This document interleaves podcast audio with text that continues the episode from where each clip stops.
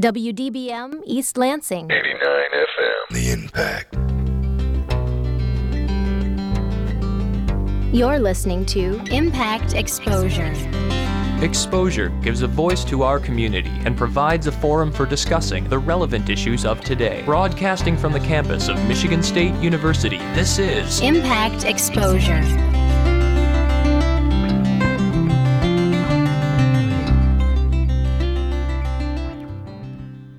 Thank you for joining us here on Exposure. It is Tuesday, February 8th, and I am Abby Newton. Now, tonight on Exposure, we will be having a special topic segment discussing the 2014 Winter Olympics. We will be exploring everything from the history of the Olympics to its host city, to the athletes of the current games, to the history of Russia and the politics behind the Olympics. To help guide us, we have talked to experts, MSU students, and professionals. Also, I enrolled in the online module class Mega Events Inside the Winter Olympics, which is instructed by a few MSU professors. By the end of our show, you will have a comprehensive understanding of the historic athletic competition that we call the Olympic Games.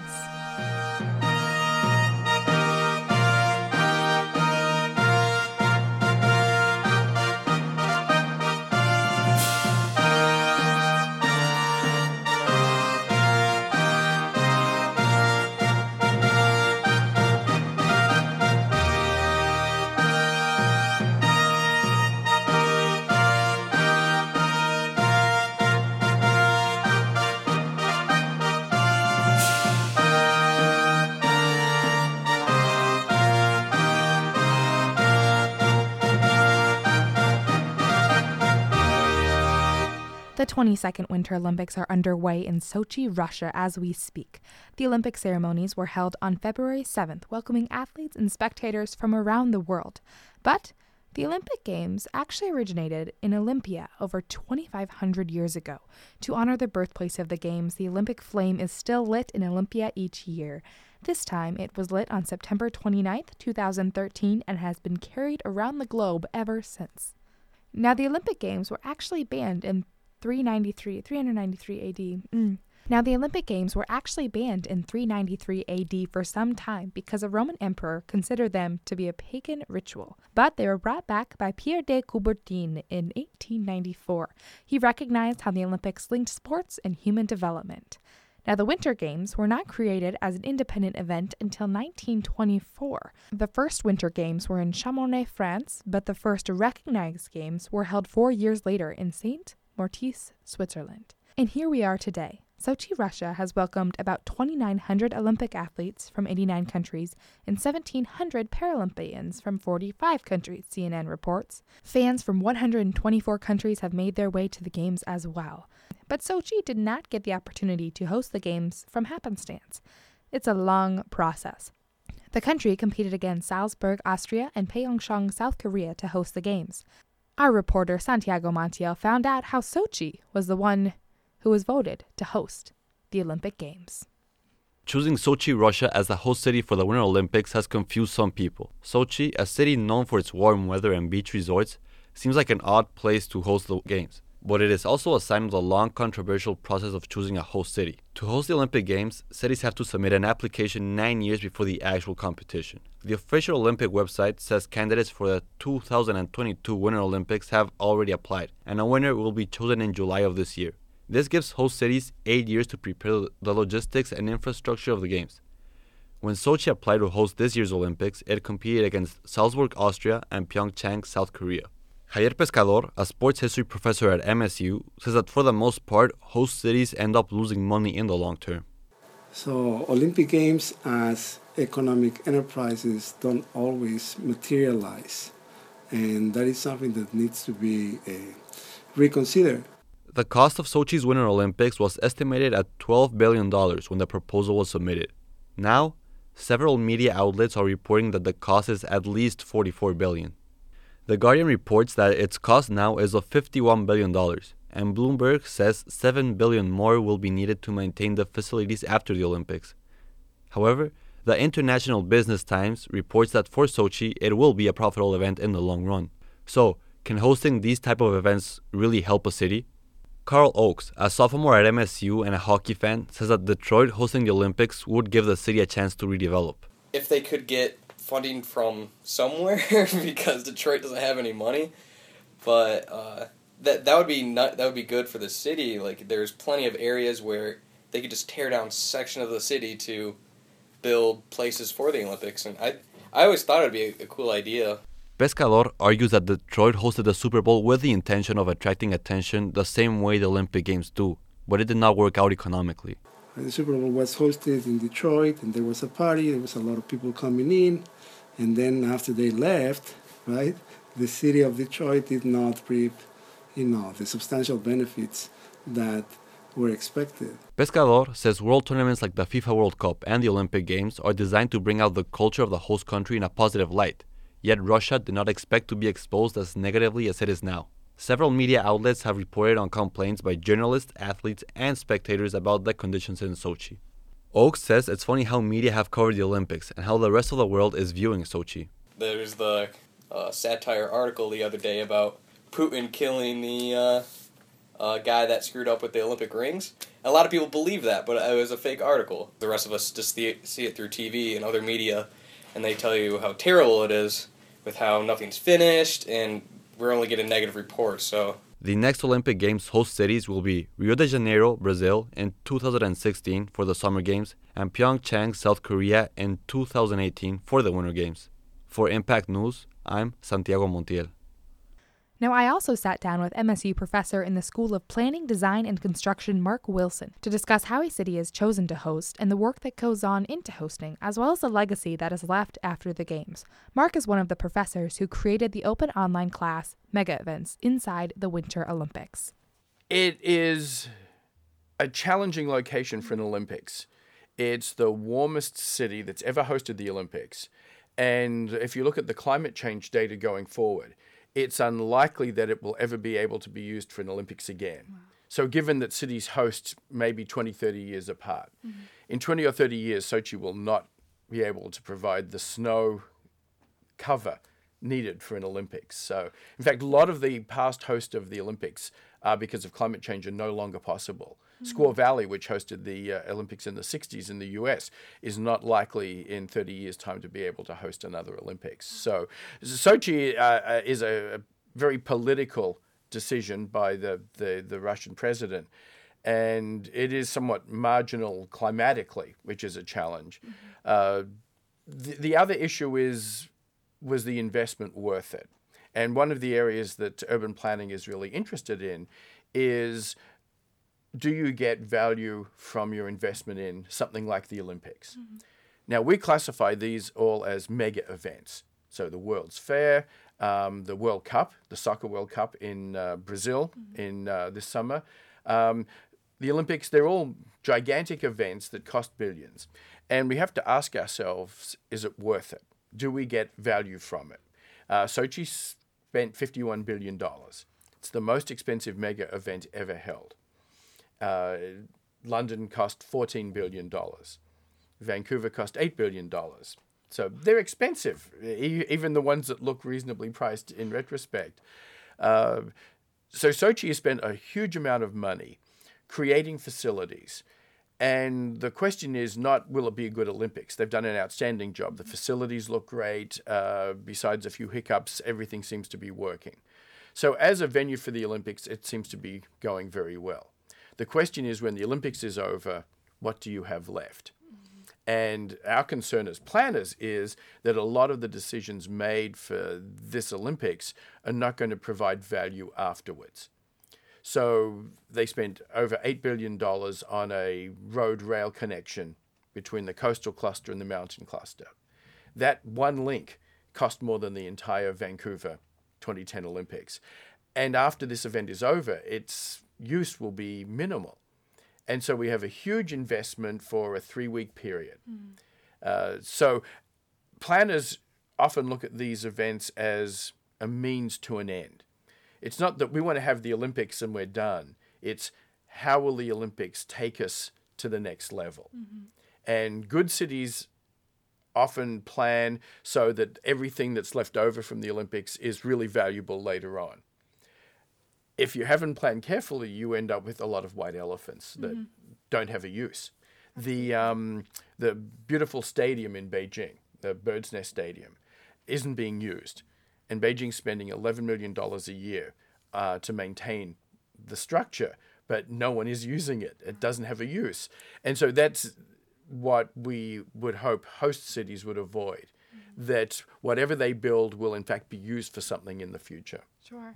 And looking back on, you know, you talked about the decision Yep. to host in Yep. Sochi. So how does that decision come about from start to finish in terms of who gets to host the next Olympics? Oh, yeah, it, it's it's quite a detailed process. Absolutely. And and this could easily be uh, a decade plus long process. Uh, so to begin with, you need an interest in hosting the event. And that often comes from leadership, government leadership, business leaders, sports leaders, who feel that their city would benefit from an Olympics. Uh, then there is a fair amount of due diligence needed. Can we actually do it? And often at this stage, cities will pull out. So Minneapolis was thinking of a Winter Olympics bid, and uh, a year ago decided it was not viable. Uh, and that was before it even got into the process. So there are dozens of cities thinking about an Olympic bid, but very few that go all the way to uh, the short list. The next stage is nine years before the event. The International Olympic Committee will announce that they are seeking host cities. And you then provide a fairly detailed dossier, uh, a book of your ability to host. Up to this point, you could have spent tens of millions of dollars just to get to that point. Your city has to be ready for a bid. Uh, you have to have plans for what it would take to host, quite elaborate plans uh, that um, lead to hundreds, if not thousands, of pages of information. After that, you are called an applicant city. And so you apply to be a host. And then an IOC subcommittee reviews all of the applicants. And then it comes down to a short list, which could be three to five cities. Those are then called uh, bid cities, that they're contenders, candidate cities. And then that group uh, has even more scrutiny and has to uh, host visits by IOC members to show and justify what they're doing, how they're investing in the event. Uh, then a decision is made. So at the moment, we're looking at the 2022 Winter Olympics. Uh, there is an applicant list. In June, the candidate cities will be chosen, three to five cities, and then another year after that, they will, it will be chosen. So they have six to seven years to prepare for the event. So this is something that is not just decided uh, a couple of years before. This takes a history, and it also takes a history of proving your ability. So if you've never hosted a big event in your city, you need to start hosting smaller events to prove that you can do it. So you go for regional events or anything with a large scale that you can say, look, we can handle this many tourists, our airport can handle the crowds. We have venues, we have people that can manage this many people. So it really is a long term strategy that could, as I said, go well beyond a decade uh, before you even think about it. Um, and you said six to seven years to prepare Yep. once you, you know, understand Yep. you have the bid. Is that enough time, you think? Uh, well, a lot of cities already have a lot of the work done uh, in, in process anyway. Uh, and and usually cities do manage to get things built in time. Um, even Sochi, where people were complaining things weren't ready, the things that counted, like the athletes' venues uh, and the athletic village, were pretty much ready on time. Uh, there are certainly cosmetic areas that are not done, but generally it is enough time. I think the the question is, do we need so much new stuff for the Olympics? Uh, because often you may have quite serviceable buildings and stadiums and facilities, but decide to build a new one because you want the Olympics to, to be somehow special.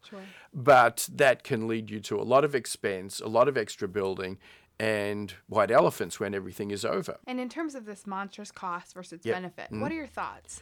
Um, th- there can be benefits, and cities that choose wisely um, will find that the benefits are worthwhile.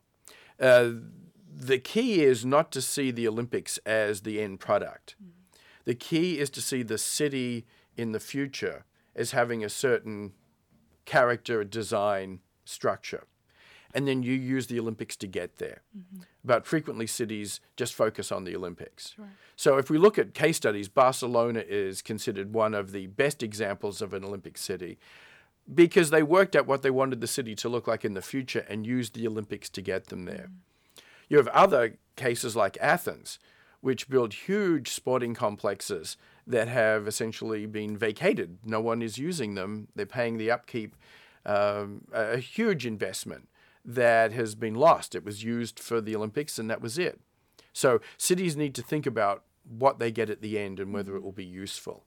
And do you think the majority of cities do a good job at looking at that future benefit? Uh, I, th- I think there's there's mixed that some cities do good things and bad things. So when we look at Vancouver, one of the impressive things they did was they built a railway line between the airport and downtown. A lot of workers at the airport, a lot of tourists, a lot of vehicles not on the roads, in fact, people using public transit.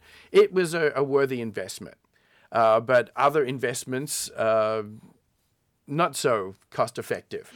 So when you see a city, you can look at some things and say, this was a good investment, this wasn't. So it's hard to generalize. You almost have to go venue by venue through what they've built. And are we going to use it again? Uh, can we dismantle it and sell it or give it to uh, another city or country? Uh, or will we be paying maintenance on this for decades to come? Um, and you're from Australia, Yep. which has had the Sydney Olympics. So, what were your thoughts on how they handled the? Um, some things they did very well. Uh, the positives of the Sydney Olympics was it took what we call a brownfield site, which is an old industrial site, uh, and they cleaned it up, took away toxic materials. Uh, they discovered some endangered species in the process. They made reserves, wetlands. They built facilities. Uh, that was very good. It took old land that wasn't being used, turned it into a very productive use. On the other hand, Sydney built a railway line that hardly gets used from the city out to the uh, facility. Uh, they built a station that can handle hundreds of thousands of people an hour that doesn't get used much anymore. So it had some positives and had some negatives. Um, I think as an event, it went very well. The, the uh, facilities were good. Athletes uh, liked the location. Uh, it was great for Sydney's visibility. It provided a lot of uh, PR um, um, recognition. Uh, uh, but some of the investments were not as wise as they might have been. And from an urban planning Yep. standpoint, how difficult is it to take yourself away from the glory of hosting the Yep. Olympics and trying to make it this giant special event to its, you know, productive end all be all benefit? Uh, It, it, it is a challenge. Uh, and I think planners will often be in there arguing for what is most useful. And planners are often arguing against the plans that a city may want. That sometimes cities end up with new facilities they don't need, but they say, we want a new, brand new stadium. We want something spectacular. Uh, South Africa, um, which hosted the World Cup in 2010 for, for soccer, um, built new stadiums on top of old stadiums. It, it's a country that didn't have the resources to invest. And so planners would say, you can retrofit what you've got and it will be good for uh, a one month event. So a lot of this is the internal discussion about how to use the event. And there's often dissent. There will be opposing views about what to build, how much to spend, uh, how to design the city going forward. But I think planners may see the event as a way, as a vehicle to get public interest in what our city would look like in the future. But if it's ignored, uh, which it often is, uh, you end up with problems afterwards. So, mental note: listen to the logic. Of Yeah, yeah, exactly. talk, talk to your planners. They uh, they know what they're doing, and they may be able to actually get you a much better result than simply going in and saying, "Let's build something spectacular," and not worry about what happens when the event's over. Absolutely. And uh, one of my last questions is: looking at America, what do you feel would be a perfect city to host an Olympics? That's a good question. Uh, the perfect city would be a city that has most of what you need already. So you would look at past cities. So Salt Lake City would be a logical Winter Olympics uh, site. It has the infrastructure. Um, larger cities tend to be better Uh, because the challenge for the Winter Olympics is mountain resorts don't have a lot of capacity. Mm. They don't have tens of thousands of hotel rooms. They don't have freeways. Uh, they don't have rail lines. So mountain resorts tend to be highly problematic. So if you can have your Winter Olympics, as Sochi has done, in a city um, that is not in the mountains, uh, and Turin, Italy did that, Vancouver did, Salt Lake City did, then these are cities that can use their current capacity. They don't have to build a new airport, they don't have to build new transit systems, and they often have a lot of hotel rooms. And then they can use the surrounding resorts. Uh, one thing that many people don't realize is Denver had the 76 Olympics, and uh, it lost it because the voters of Colorado voted it down in 1973. And so Denver was planning to host the Olympics, and it has the same potential. It is a large city, it won't need new airports or transit, and it has a huge array of uh, winter sports facilities nearby. Uh, in terms of the summer games, uh, a lot of it depends on how much of your current uh, infrastructure you can use. Mm-hmm. So if you have a city like Los Angeles, which has hosted several times already, it has hotel rooms, it has light rail, it has airports. It won't take too much to scale that city to another Olympics. But a city that's never done that is going to face a huge amount of investment. Mm-hmm. Um, interestingly, Detroit has bid for the Olympics more than any other city. Oh, I didn't know. And that. it was a shortlisted city for the 68 Olympics, which went to Mexico City. Mm. Uh, and so Detroit has in the past sought the Olympics uh, and planned fairly substantial new developments uh, to host them. Uh, but I, that is not in its future at the moment. um, it's, it's, it's an expensive luxury mm. that should only be afforded by cities that have most of what they need in place already. So, one city that's interested in is Washington, Baltimore. Mm a lot of facilities are already there. There's a lot of public transit, there's three main airports, there's plenty of hotel space. They're already on their way to being able to host a big event. Mm-hmm. Uh, and in that regard, uh, the extra effort needed to host a, a, mega event is not so great. But a city without that those resources uh, would not be, I think, a good contender. Okay. Mm. And is there anything else you'd like to add just about the hosting, the mm. legacy, or the Olympics in general? Uh, yes, we have a online course, a massive open online course uh, called a MOOC. Uh, it's through canvas.net. Just mm-hmm. Google Canvas, and the course is Mega Events Inside the Winter Olympics. And we have experts uh, talking, we have short video clips, we have trivia quizzes. It's called a course, but we really see it more as a companion as you go mm-hmm. through the Olympics to talk about some of the issues of the Olympics. Absolutely. So we've loved doing this. Uh, we're hoping to do one on the World Cup in May and June. So we'll be reporting on Brazil, stadiums, the events of the uh, the football championship. So we see this as a great way of reaching out to people and perhaps making the experience a little more thoughtful. Mm-hmm of asking people look below the surface of the Olympics because what you will see is as interesting as the events you're you're watching on the surface. Absolutely. And do you have a favorite event? No, I actually like all of them. Uh, I, I, just I just like seeing how they work out. Mm-hmm. Uh, I appreciate the effort that athletes put into even getting to the Olympics. Mm-hmm. We tend to be preoccupied only with those that win a medal. But everyone who got there, I think, deserves to be recognized for the effort they've put in. Absolutely. It, it's addicting. It is. it, really is. is. Well, thank you very much, Mark Wilson. We appreciate it. It's a pleasure. Thank you for inviting me. You're listening to Impact Exposure. Welcome back. I am Abby Newton, and you are listening to Exposure. Tonight, we are having complete coverage of the Winter Olympics. We spoke about the history of the Games and how a host city is selected, but let's explore the actual country of Russia. Every Olympics, the host city is responsible for having an opening ceremony. This year, Sochi showed its country's rich history during the ceremony. I spoke with MSU history professor Lewis Siegelbaum about the country. Okay, well, the Olympics uh, opening ceremony uh, tried to cover a thousand years of Russian history uh, in a few minutes. Mm-hmm. Um, its version was very interesting in terms of uh, what what was shown, um, and I suppose as well what wasn't. Mm-hmm. Uh, but uh, one could say that the the Russian state began actually in present day Ukraine. Um, the Kievan state from the 10th century or so it was the state that adopted Christianity, uh, the Eastern Orthodox version of Christianity, and um, spread uh, sort of north and eastwards, um, eventually being overtaken by two events. Uh, one, the uh, invasion from the east of um, uh, Mongols or Tatars, as Russians refer to them.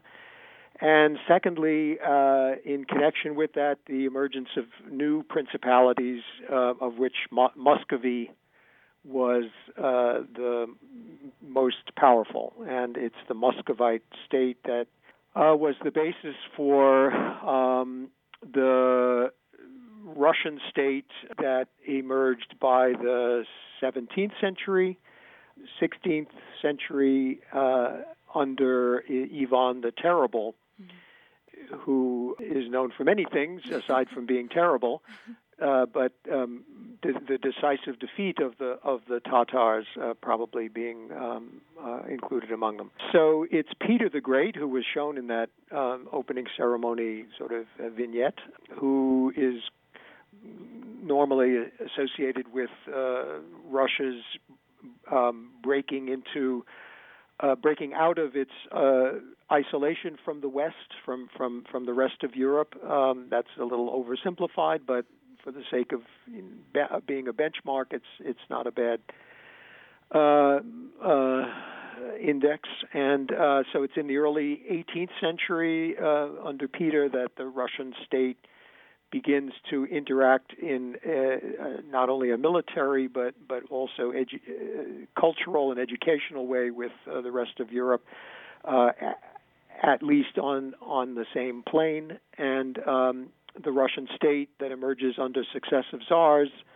Uh, expands mostly to the south and east at the expense of Muslim peoples, well into Central Asia, mm-hmm. and the Russian Empire of the 19th century um, is one of the great empires of uh, the world, and but its attempt to modernize um, brought about all kinds of unintended consequences, including um, associated with its industrial development, a working class that was the basis for the Bolshevik Revolution of 1917, that uh, bring ushers in the Soviet state under Lenin, but uh, Lenin uh, was already dead by 1924 and uh, was eventually uh, succeeded by Stalin, who pushes through a much more thoroughgoing modernization, um, largely for statist reasons uh, to to uh, make the Soviet state less vulnerable to uh, to attack and uh, and conquest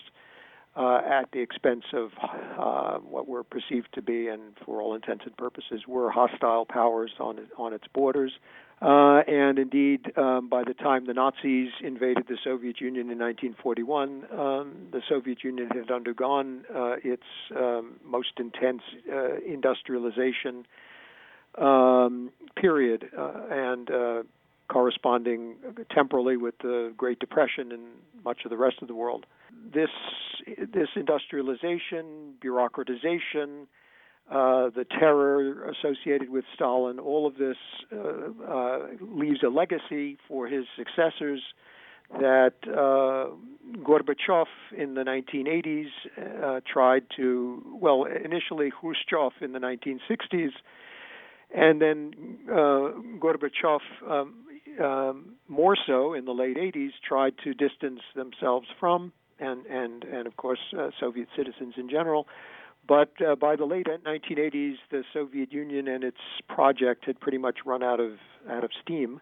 The constituent states of the Soviet Union that had been created by the Soviet regime um, had spawned uh, indigenous national uh, elites that decided the game was up and it was uh, better to detach their respective republics from the Soviet Union and that's one of the reasons for its collapse in the late 80s and early 90s. Um, and so, what had been 16 Soviet republics became um, independent states.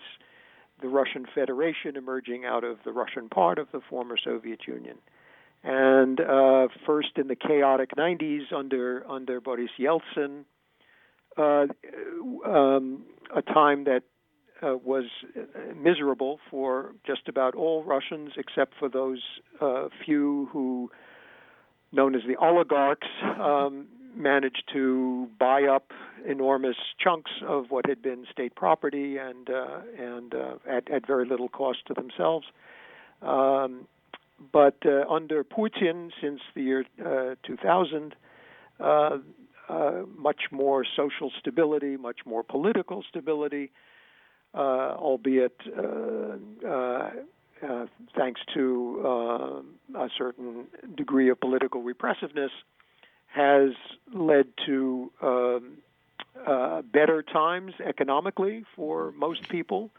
Uh, it's not that the oligarchs uh, had had um, disappeared by by no means, uh, but um, something in the way of a uh, a middle class has emerged in Russia, and um, uh, this uh, goes some way, at least, towards explaining why Putin, um, despite repressiveness, despite vocal opposition, despite international condemnation, uh, remains um, uh, quite popular, or at least has considerable support within uh, within Russia. Mm-hmm. I think I'll stop there. And the United States is just an infant compared to Russia.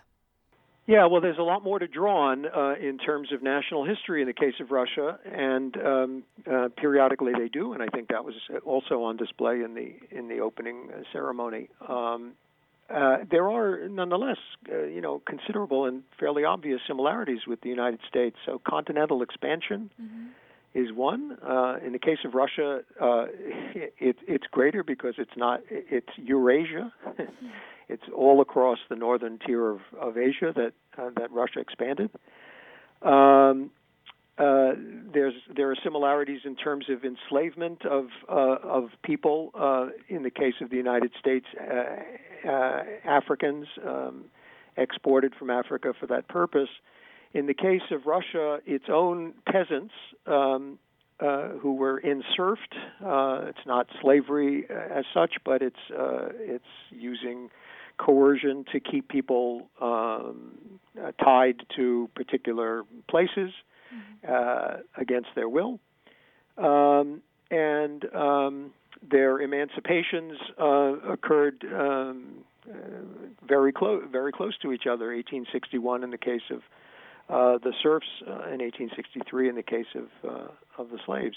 Mm-hmm. Um, and uh, these two powers uh, emerging from the Second World War as uh, uh, the, the, the twin victors, if you like, um, uh, and uh, the rivals as the Cold War emerged uh, have this uh, interesting sort of 50 year or so relationship whereby in many cases the the way in which each um, came to think of itself was very much dependent on um, a kind of uh, construction of a kind of negative other. Mm-hmm. So uh, whatever we thought we were up to and, and were about uh, tended to be shaped in some ways by projections of what the Soviet Union was, and we were we were the opposite.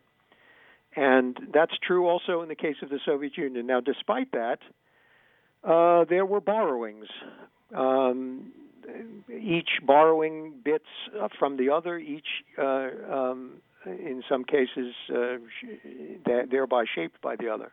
Mm-hmm. So uh, it's a very interesting, complicated uh, relationship. What were your thoughts on the opening ceremony itself and how Russia painted its history? Actually, was quite taken with the the uh, the sort of scenarios that were that were painted, um, and. Um, uh, I wouldn't say upset, but uh, somewhat disappointed with the way in which it, it was reported, um, both while the ceremony was going on and uh, in the media afterwards. Uh, and that is that uh, I think it, it, it was disingenuous. Uh, it was uh, sort of uh, s- somewhat um, tendentious to claim that uh, they should have included uh, negative parts of their history. uh, because no host country in any Olympics uh, sh- should be expected to do so and ha- or has done so. Uh, at the same time, um, I thought that the uh, the technical glitch, um, the fact that one of the rings didn't open, uh, one of these snowflake rings remained a snowflake rather than a ring, uh, it was harped on to an excessive degree, um, as if technical glitches, you know, didn't haven't occurred before or uh, were exclusive to to Russia.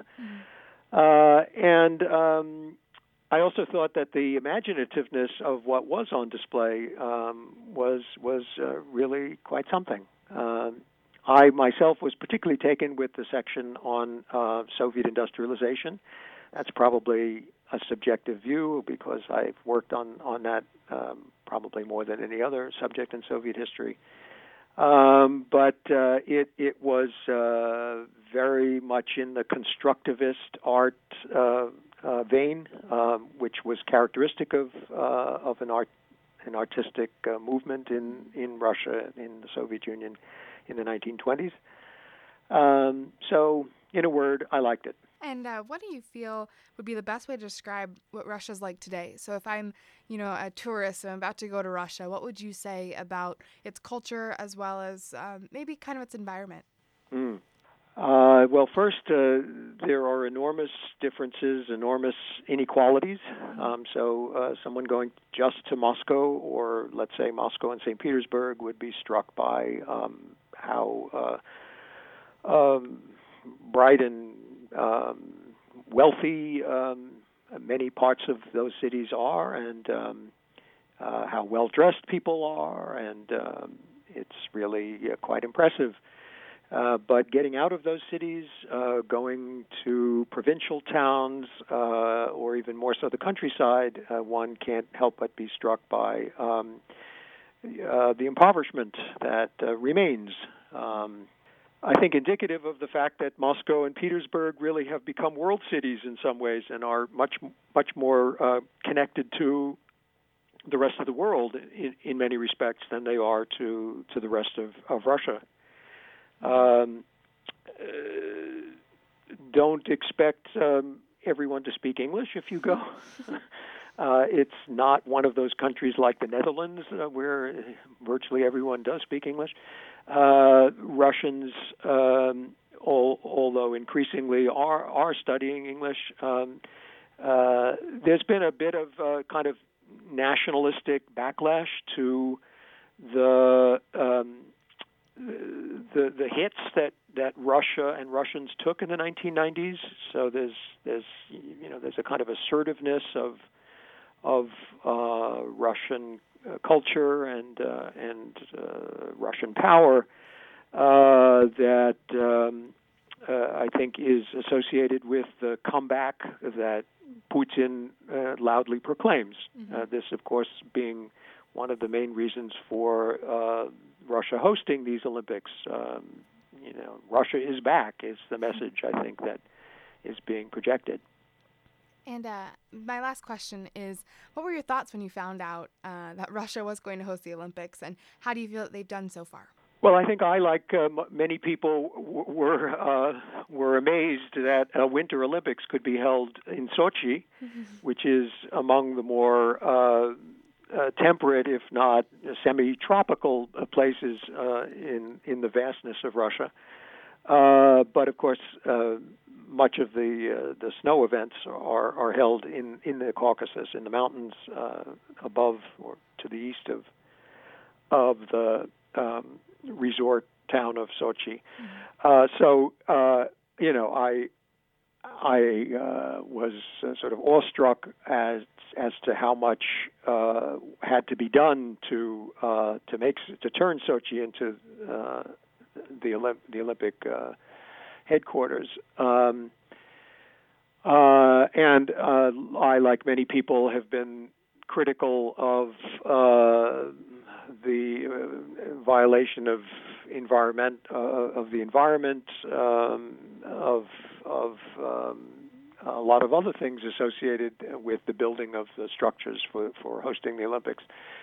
That said, um, again, it's not as if uh, Russia is unique in this respect, number one.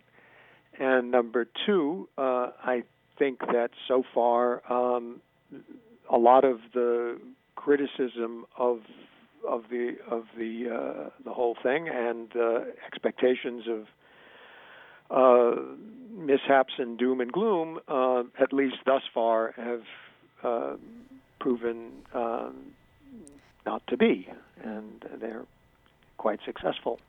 And Russia's relationship with the United States is certainly intertwined in its history. Impact's Ian Wendra researched the history of this relationship. He used his previous knowledge in various sources on the internet to get the full understanding. And here's the story.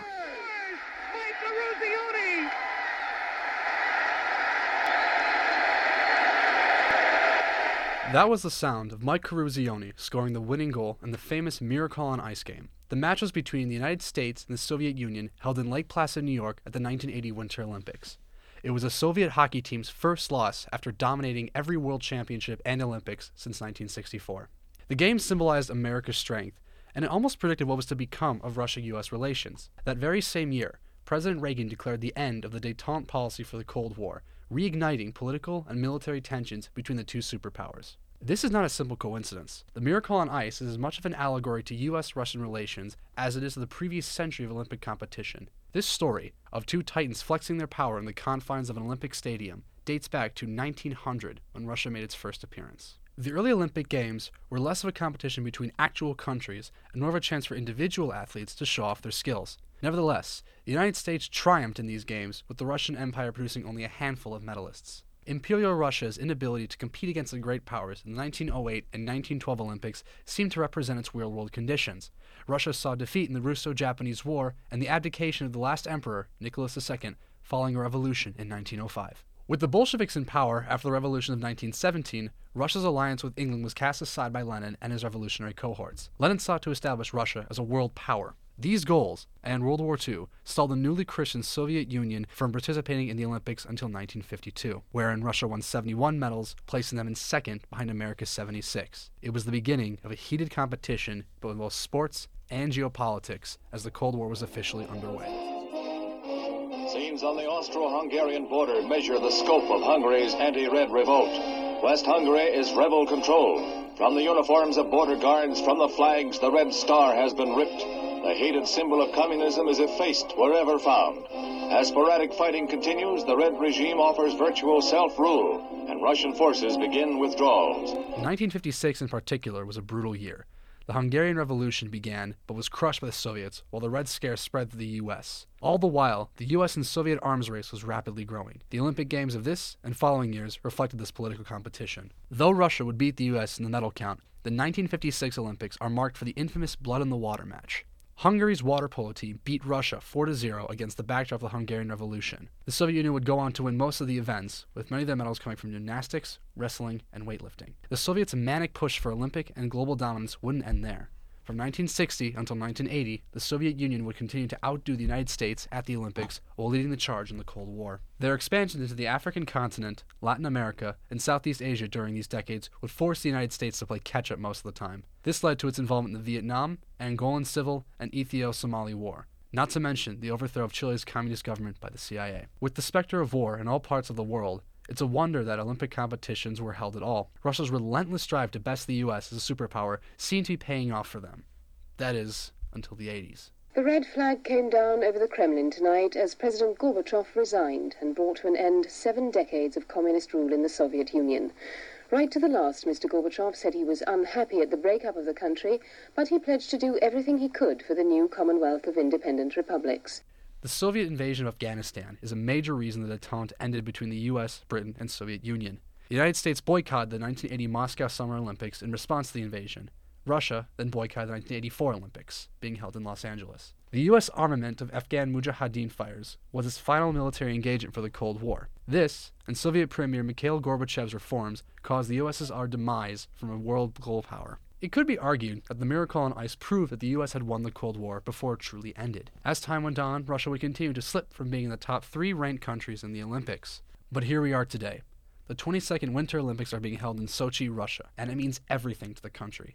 Sochi's opening ceremony showed Russians as dreamers, as people who reached for greatness even before a unified Russia existed. With a hard fought overtime win by the U.S. hockey team over Russia on Saturday, we see similarities to the Miracle on Ice match. However, a reversal of roles has occurred. The 1980 game demonstrated America's strength and power, and now, Sochi is Russia's attempt to recapture its former glory.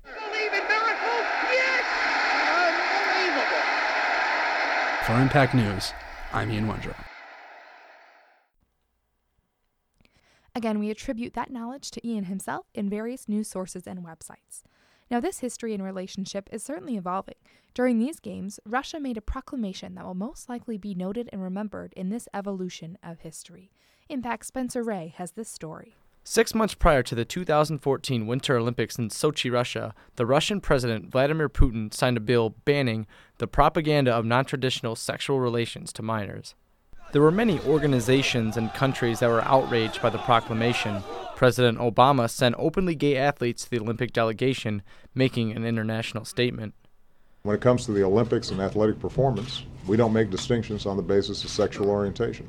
We judge people on how they perform both on the court and off the on the field and off the field. Michigan State University journalism professor Sue Carter says sometimes the Olympics are treated as more than just a platform for athletic competition. For the athletes, it's really important for them to recognize that they are there to perform as athletes. Too often in the past, we have treated Olympics as uh, a venue for expressing political opinions. But the conversation of gay rights has been brought to light during these Olympic Games. Carter says she's amazed at the progress that has been made with gay rights. However, it's amazing that after decades and decades of, in some countries, very serious oppression against gays and lesbians, that uh, that we're getting a much more informed, enlightened view of gays and lesbians in the workplace, in sports, at the Olympics, and now in the NFL. Deanna Hurlbert is the director of the LGBT Resource Center at Michigan State. She says there is still progress to be made, not only in Russia, but in the United States. It's it's a little hard to see Russia being kicked around on the on the topic where in terms of having folks from the United States being so uh, all American flag waving about it when the United States doesn't have a ton to brag about themselves. Hurlbert also says she doesn't think there are well known leaders in the push for gay rights in either country there aren't a whole lot of heroes in national politics in terms of Russia, in terms of uh, human rights and rights for LGBT folks in particular. Here in the United States, mm, we can say the same thing. There aren't a ton of heroes that are that we can point to in national politics. But still, there are openly gay Olympic athletes in Sochi right now.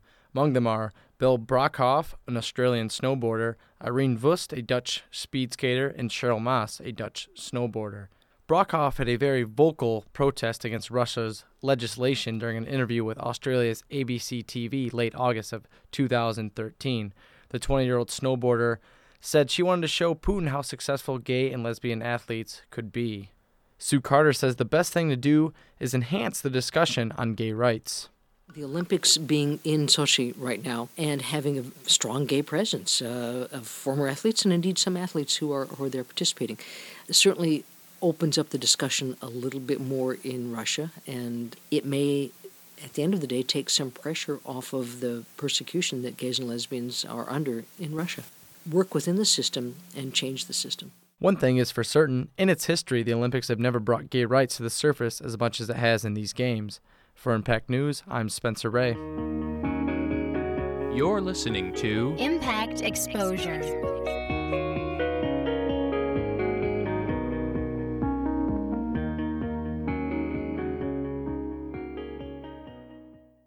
I'm Abby Newton, and this is Impact Exposure on Impact 89 FM. Again, we are giving you complete coverage of the Olympic Games here in Exposure. Behind the history, the city, and the relations of the Olympics, there lies the athletics. There are 98 events in 15 sports in the 2014 Olympics. Among them, we have alpine skiing, the biathlon, bobsleigh, cross country skiing, figure skating, Nordic combined, ski jumping, snowboarding, and the list goes on. Now, the sports of the Winter Games seem to be a bit more unusual than those of the Summer Games. Before we get too far, I thought it'd be neat to see how some of these sports have actually made their way to Michigan. To start, curling. Impact's Lauren Gillespie can explain the sport much better than I can. Ever heard of curling?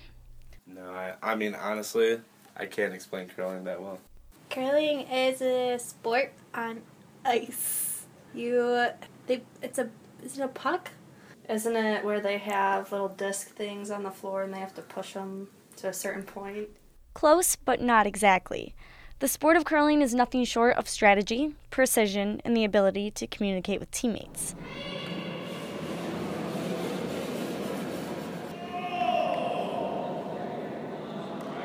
The game involves two opposing teams working toward one common goal.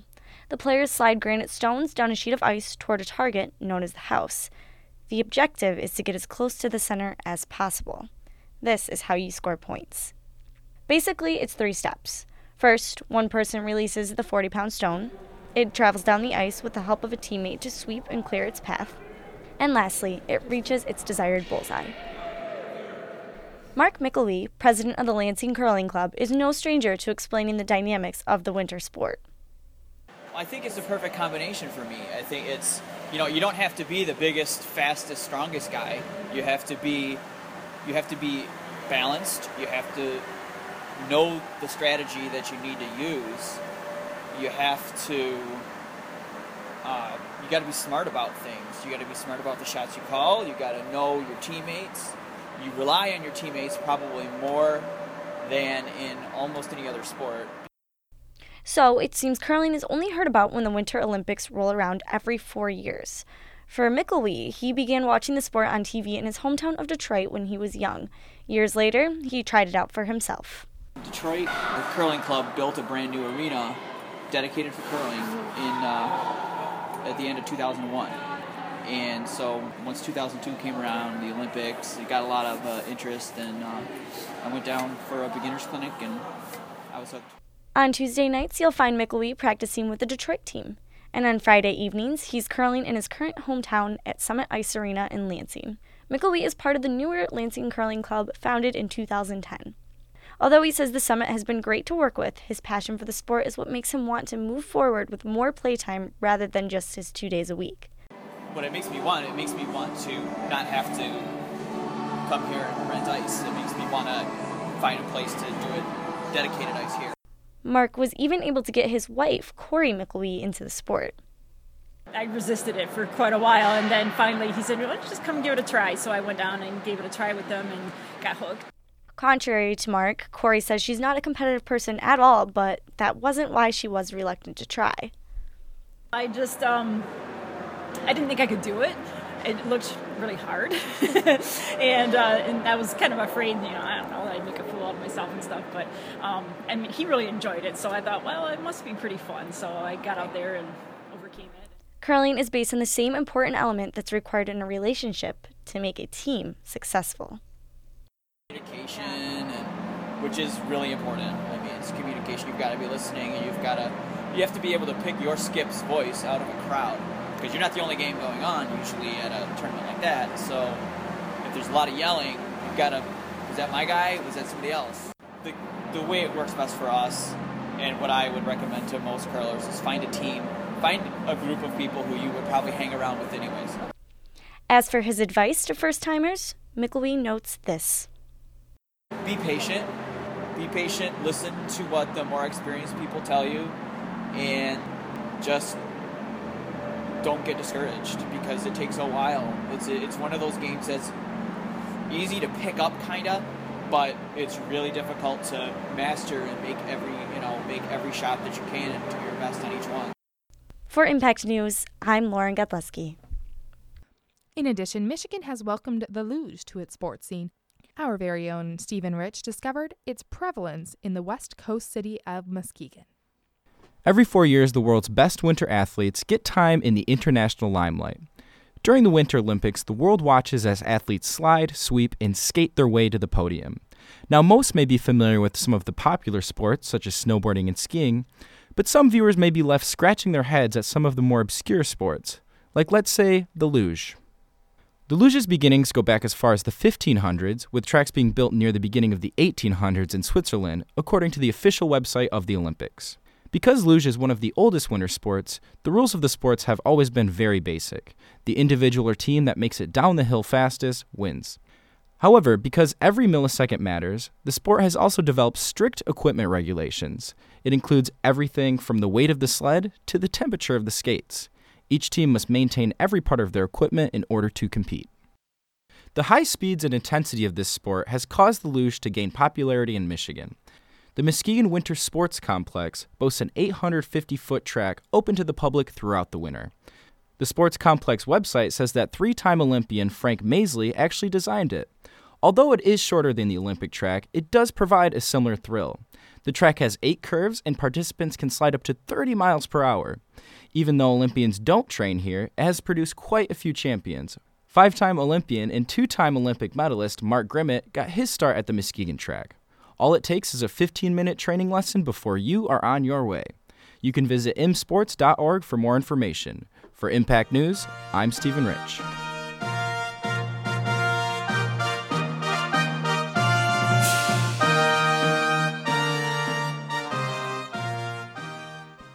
Impact Exposure, I'm Abby Newton.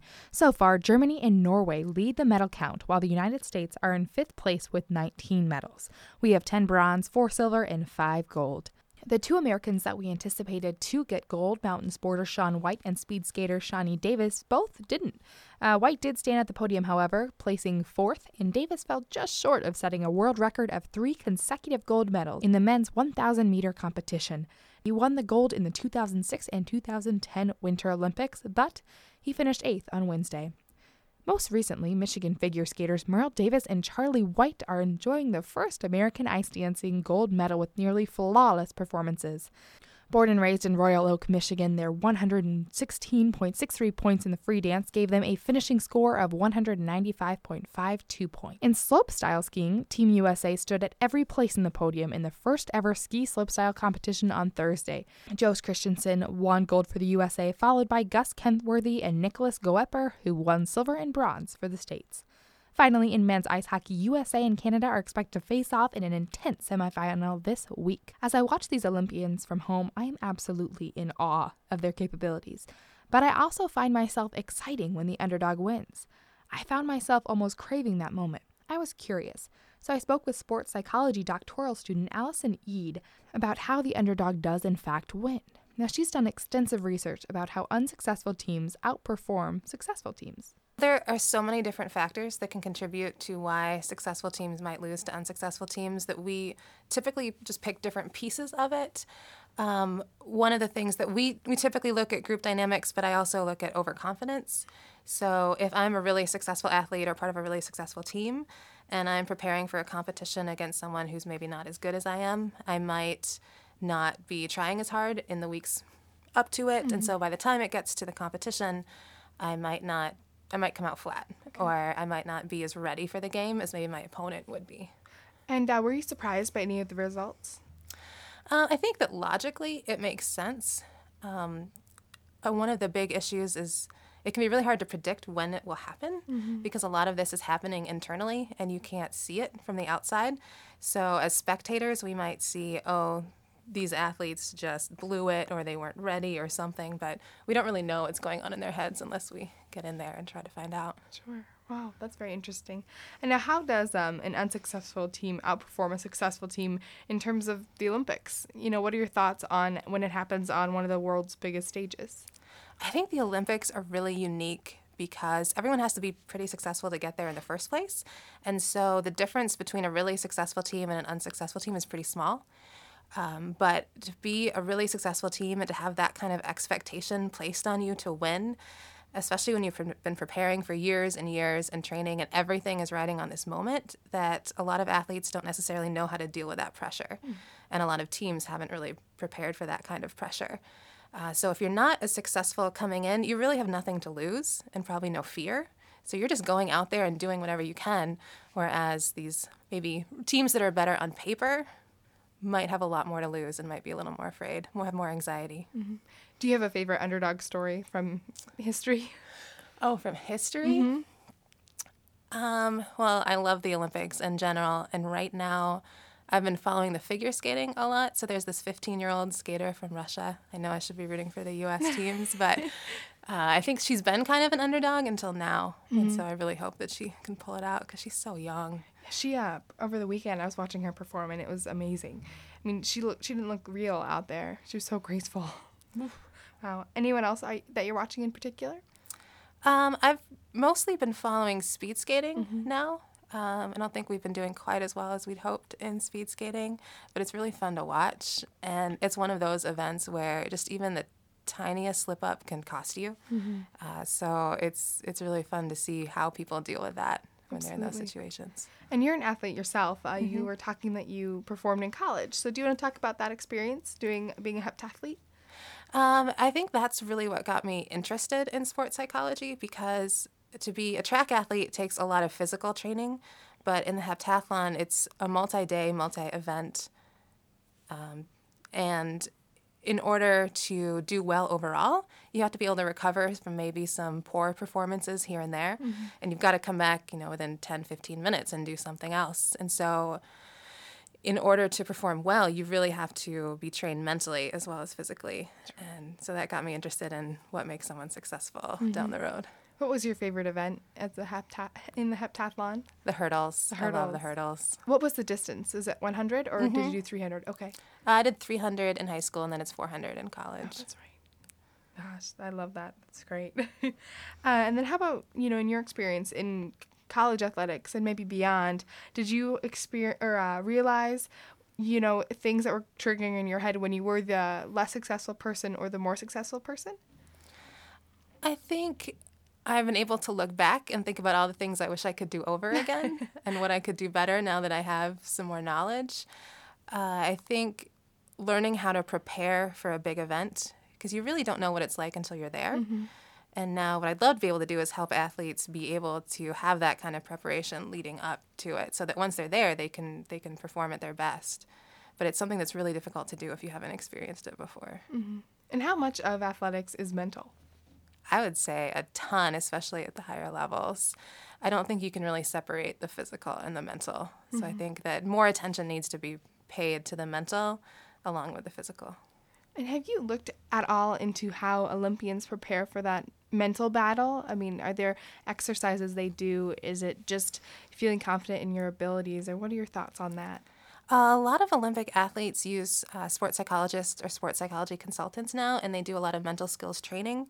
Uh, they might use things like goal setting, self talk. I'm a big fan of imagery, visualizing yourself in the moment. So, especially at these really important events, if you can sort of picture yourself and work your way through different scenarios ahead of time, dealing with the emotions you might feel, how to how to tune out distractions like the crowds and the media and the Olympic Village and everything.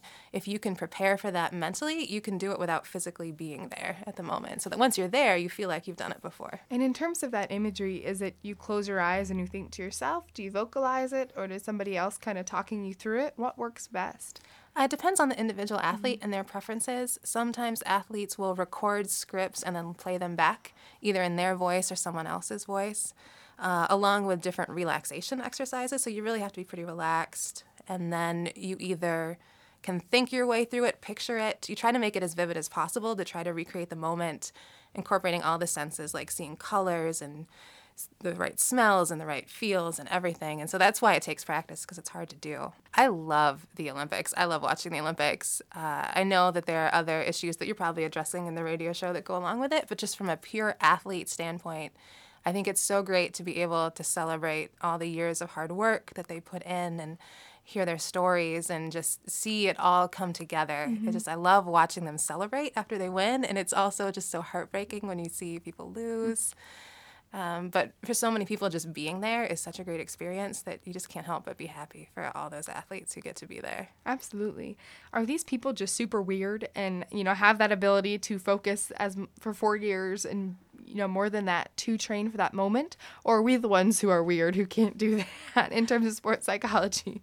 Uh, I think that Olympians are really not like the rest of us. I do think that they are kind of their own breed of person who genetically, just what they can do physically is superior to what we can be, but also mentally they have to be so much better Mhm. to just to get to that stage. As we continue to stare in amazement at these athletes, we notice the mottos and symbols of the Olympic Games. It is a time that the world comes together through athletics, despite political turmoil or social issues. The symbol of the Games is the five interlocking rings, representing the main global areas. And the Olympic motto, it's Citius Altius Fortius. It means swifter, higher, stronger. And Sochi created the model Hot, Cool, Yours to represent the 2014 Games. Now, as we were researching the Olympic Games, we came across some funny and interesting information. I'll let Impact's Meg Abibi fill you in on our findings.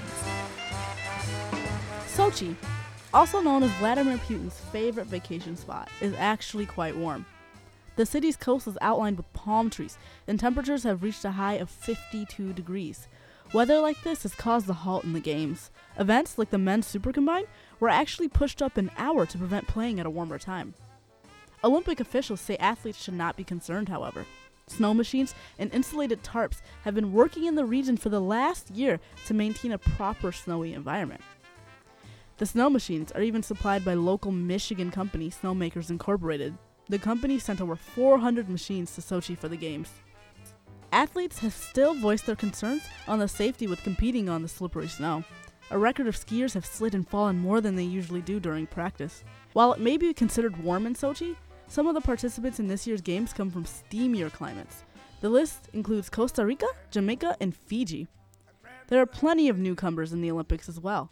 Zimbabwe, Paraguay, and Malta are all sending representatives for the first time. Their warm climates do not foster conditions for most of the events, so many of the athletes were forced to train in other countries. The Polynesian island Tonga is also sending a representative for the first time, Bruno Banani. He is Tonga's first and only athlete in the 2014 Games. The Tongan luger was once known as Fuahea Semi, but he legally changed his name to Bruno to better promote the German underwear company that sponsors him. Banani competed in the luge men's singles on February 8th and placed in 32nd. For Impact News, I'm Mega Bubba. As we conclude our conversation about the 2014 Olympics, we couldn't help but wonder what Michigan State students thought about the Games. We decided to ask them what event they think would be a good addition to the next Olympics. I went around campus and asked some fellow Spartans what they thought. If I could have any add, add any Olympic sport, I would make it definitely broomball. My name's Emma Fernandez. I'm a senior kinesiology major, and I want softball and baseball added to the Summer Olympics. If I were to create any Olympic sport, it would be MSU Ultimate. For me, I'd like to see cliff diving. With your Impact News, I'm Carmen Scruggs. Perhaps we will see those in the next Olympics, but for now, the 2014 Winter Olympics will continue in Sochi until February 23rd. The closing ceremony will be broadcasted at 11 a.m. Eastern Standard Time on that day. From Impact, we wish all of the athletes good luck. Special thanks to Professors Mark Wilson, Eva Kassens-Noor, and Lisa Robinson for guiding our knowledge by way of the online module class Mega Events Inside the Winter Olympics. This class is open to the public and you can sign up through the Canvas network. And special thanks to our hardworking news team, our producer Gabriela Saldivia, our station manager Sam Riddle, and our general manager Ed Glazer. Keeping you informed and bidding you farewell until next time, I'm Abby Newton, and this is Impact Exposure 88.9 FM with the coverage of your 2014 Olympics.